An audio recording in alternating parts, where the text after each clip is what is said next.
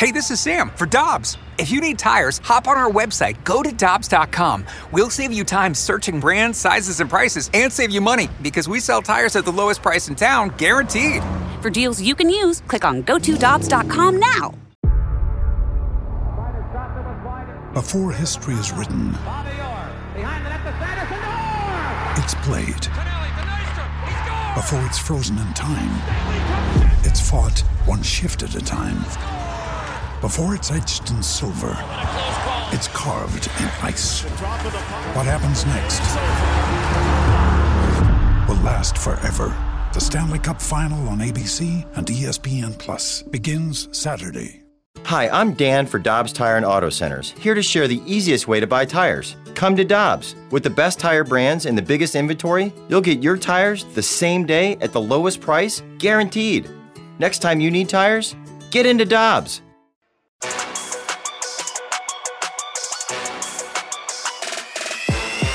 Along with World Series champion Brad Thompson and Tanner Hendrickson, I'm Alex Ferrario. BT sitting in for BK in this final hour. BK will be back with us tomorrow as we head to the Brown and Crouppen Celebrity Line and welcome in a former Major League catcher, 11 year career, six years played with the Kansas City Royals, two years with the Miami Marlins. He is John Buck. John, it is great to have you today. How are you, sir? I'm awesome. Thanks for having me. Definitely. Well, hey, BT and I were just having a conversation. Of course, a lot of people around St. Louis are calling for trades from John Mozeliak and the Cardinals uh, before this trade deadline. You have been involved in plenty of big time trades in your ma- Major League Baseball career. I- I'm just curious. Uh, just from a, a chemistry situation, when teams start calling for trades, what's that like in a clubhouse? What's that like in a locker room?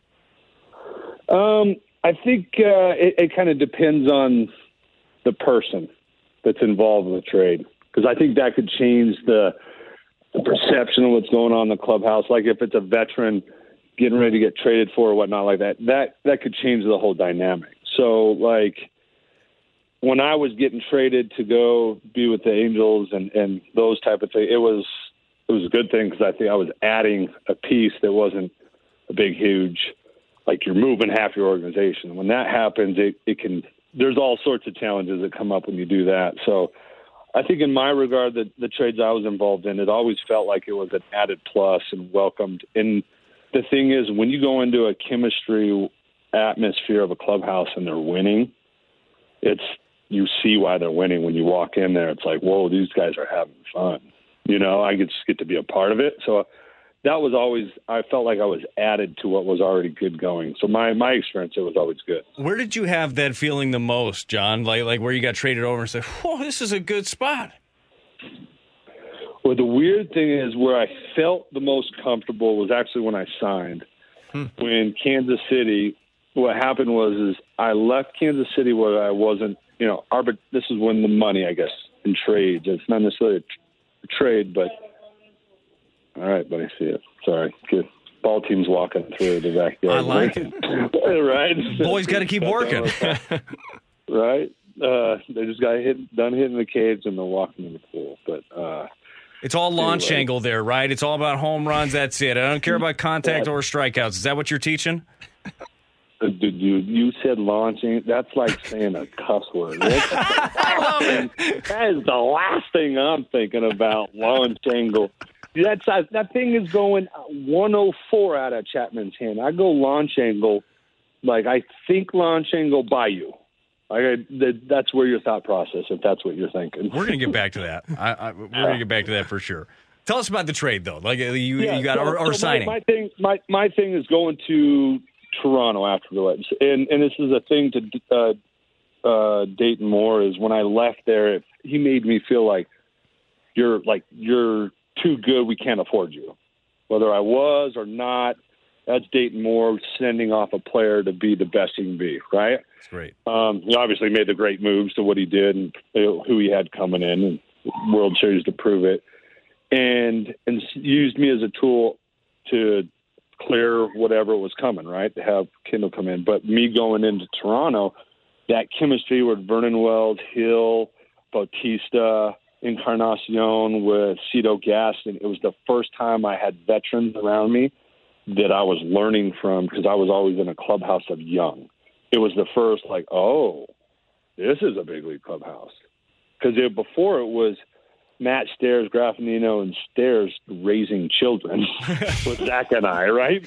Zach couldn't talk to people.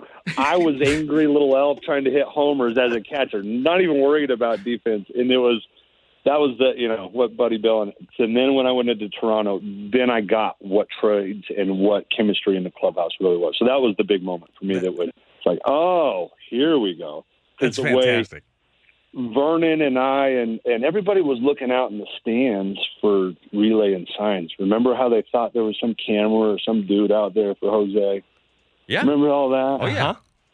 That they forgot to look at me and Lyle standing on deck or at first base. That's as simple as where we were. The way we'd stand up.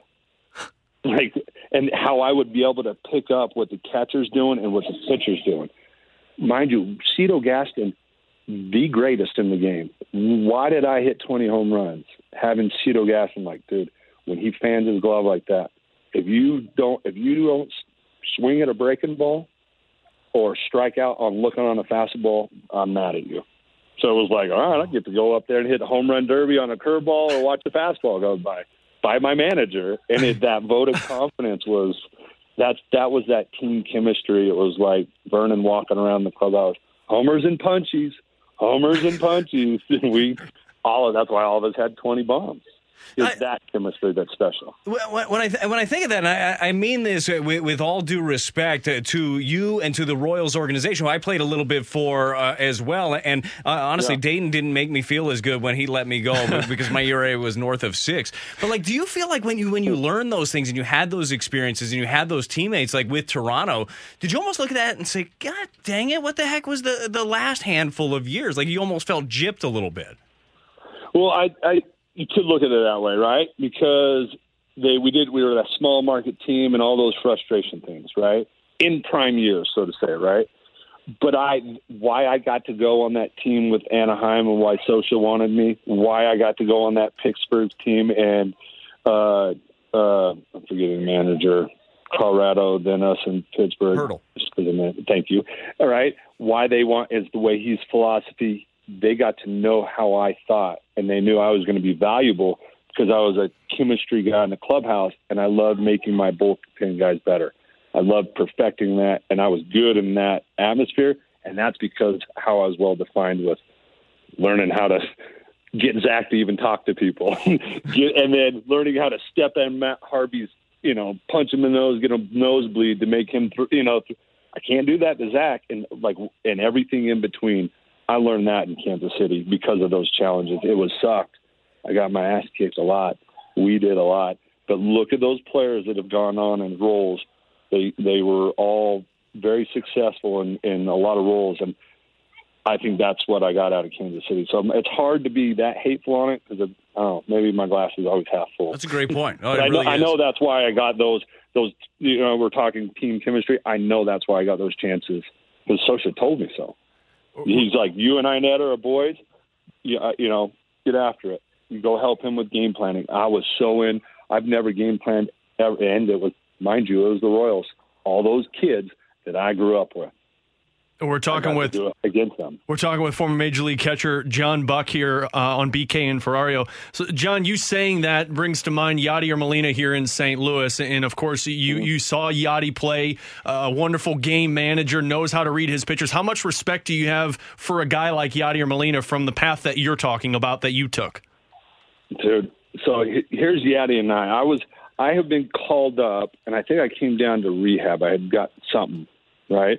He was in the Redbirds, or maybe we were right at the same time. He was younger, and I was Mister Number One prospect at the time, getting ready to get traded for Beltran, right? And he was there playing Memphis. Just got there, but he's the young, like, hey, this is gonna be a Molina, right? So of course I remember squaring myself up, and I'm like, yeah, I got him. Which at that time I may have got him because I was very toolsy, flat. You know, I was the build, hitting homers in AAA. And then he entered the big leagues while I was in the big leagues and proceeded to go past me at a flying speed that I was like, oh, he's that unicorn. I'm at this level. He's at that level. There's the difference. He was starting development in AAA and then progressing in the big leagues where I was peaking as where I should be getting into the big leagues. that's that's how special it is. If I can kind of gauge that, people can kind of grasp that. It's he's he's really good, and I got to realize the knowledge that family has having Jose as my backup in Toronto. Again, there's that team chemistry in that special place for me. I got to work out with him and Benji and and Yadi like right before because we were down in South Florida where I lived and gotten to hear. I spent two days working out, just working on throwing and how I how I caught the ball, where I caught the ball, how I turned my wrist, these subtleties that it's only going on at the table at this family's house, right? They're sharing these secrets, and I'm just like, whoa, they're on another level right now, right? And I and from those two or three sessions of working with Benji and Jose, and then that season with Jose, having all that reiterated to me as I'm working with him, it was a game changer year for me because of that again chemistry, and he had, and that's why why is Jose and Benji and Yadi all on successful teams? There's a common denominator there. They, they are successful, eh, but the great thing is too, John. Like like exactly like what you're talking about, the things that you learn, right? Like like a next level of education. That's what you gave players throughout your entire career. Is that next level, right? Is that that advanced education? And, and, bring the beginning of our conversation as the team is walking through your backyard and, and the game of baseball right now. First of all, why are you not coaching professionally currently? Like when I hear you talk, and I know yeah. your background, like why is that not on the table for you? You now? Um, couple of reasons. One, and you know, I think you probably had this. There's this weird transition when you come out of baseball. Like, I didn't want to roll right back into it. It's hard on the family. Like my main arena of my life is my family, and if I don't have balance with that, I'm not going to be the best manager I can be. Uh, so I wanted to come home and like this transition, like who, like who am I outside of baseball? I'm more than a baseball, and it took a little bit. Like I did a little long driving. I did a little, you know, it took some while to figure out who the heck I really was outside of being a catcher. And so that was kind of, and I think if I really got the grasp of that and became a better dad and all these other arenas of life of who we are, I feel like it was going to make me a better manager when it's time and that's so that's how when I stepped away from the game, I figured that's kind of what I was going to do. I had some things going on with the players union and stuff. It's actually in the collective bargaining agreement. It's called Next Level Locker. Uh, the deal would have heavily favored the uh, players, so I it didn't work. That's actually the reason I stepped away from the game early as I did because it was a legitimate thing for the players. But that may be a whole other radio show. Um, but why I didn't go into managing, I wanted to realize who I was first before I went into lifestyle. And in the process of doing so, I've come across this conundrum of Little League Baseball, of the parents thinking it's the coaches, the coaches thinking it's parents, and the other coaches that think they're good, they're just to get a tro- trophy for themselves, are destroying kids and giving them post traumatic stress syndrome. I had a little brother who committed suicide, a mom suicide. So the mental health arena I'm very acute on. I'm very like growing up with psychologists and my dad a doctor. It's something that's I I leaned into it. My brother didn't. I leaned into it. made me better in the clubhouse as we're talking about chemistry. Um, I was I started working with Jim Fannin. Uh, he's America's zone coach. I met him through Alex Rodriguez while I was down uh, in Miami, living in that area, and worked on my mental game, and it's it's I've applied it to the little league and kind of got involved with my community here with this, and it's it's filled my cup. Where it leads to and where it goes as a managerial, I'm starting in little league and working my way up. Let's just and however we go, I guess baseball seems to decide if you need to skip levels. So for we'll, sure, we'll leave it at that. We'll leave it at that. well, I'll say this, uh, John. It, it, sounds like it feels like that you're in the right place. You're in the right yeah. place for for a lot of kids. You're in the right place for, for yourself right now. And uh, look, uh, Mike Matheny uh, started out. He was doing he yep. was doing a little league, and then all of a sudden, boom, bing, bang, boom. Whenever the time is right for you, look, uh, you're going to be in how, there. Look how many times I've said in the paper, my idol, that person that you you would put on there why did I go to a weird helmet like that guy? Why do I, you know, why did I like that Rawlings glove when I was younger? It's that guy. oh, he went. Oh, I read that book. I saw what he's saying. Oh, really? Okay, I'm going to go from the bottom. If I'm going to be the greatest manager ever, I'm going to humble myself and be a seven year old, eight year old manager. The and that's what I'm going to master first and work my way up. That sounds like Matheny because that's where I read it from. the John Buck Manifesto. There it is. Already start buy chapter one. Buck, we, Yeah, right. we appreciate you taking the time. Would love to talk to you again too Yeah. as the CBA comes up. Uh, you, you said you got a whole nother uh, whole radio show as we get into all that stuff. So we really appreciate your time today. Thanks, man. It was fun, and uh, uh, look forward to maybe chatting again. Absolutely. Definitely. Thanks, John. There you go. John Buck with us, uh, former major league catcher, 11 year career, and little league coach right now, which sounds like he's going to be a big league coach sooner or later. Dude, a fantastic like human being, Yeah. so well respected in the game of baseball. And I love that how you answered that about the Royals, like like Mm-hmm. the, like those trials and having to go through the losing and mentor other players, like that gave him further opportunities down the road. So, Well, uh, and just a good especially piece. coming from what he said about being on a young team and then going to a veteran team that kind of had it in place and then learning a different perspective and a little angle to it. Like, you maybe that's the shakeup that they're talking about. You know, that's what you see from Yep. teams where they move on from a younger piece and you try and get some of those veteran leaderships. It's what the Blues did when they were transitioning, right? It's what the Cardinals did when they went out and got John Lackey. Makes a lot of sense when he's talking about chemistry in a clubhouse. There are different ways to do it. Definitely. Brad Thompson, Alex Ferrario with you. Air Comfort Service text line is 65780. We'll do a little game of in or out next here on 101 ESPN.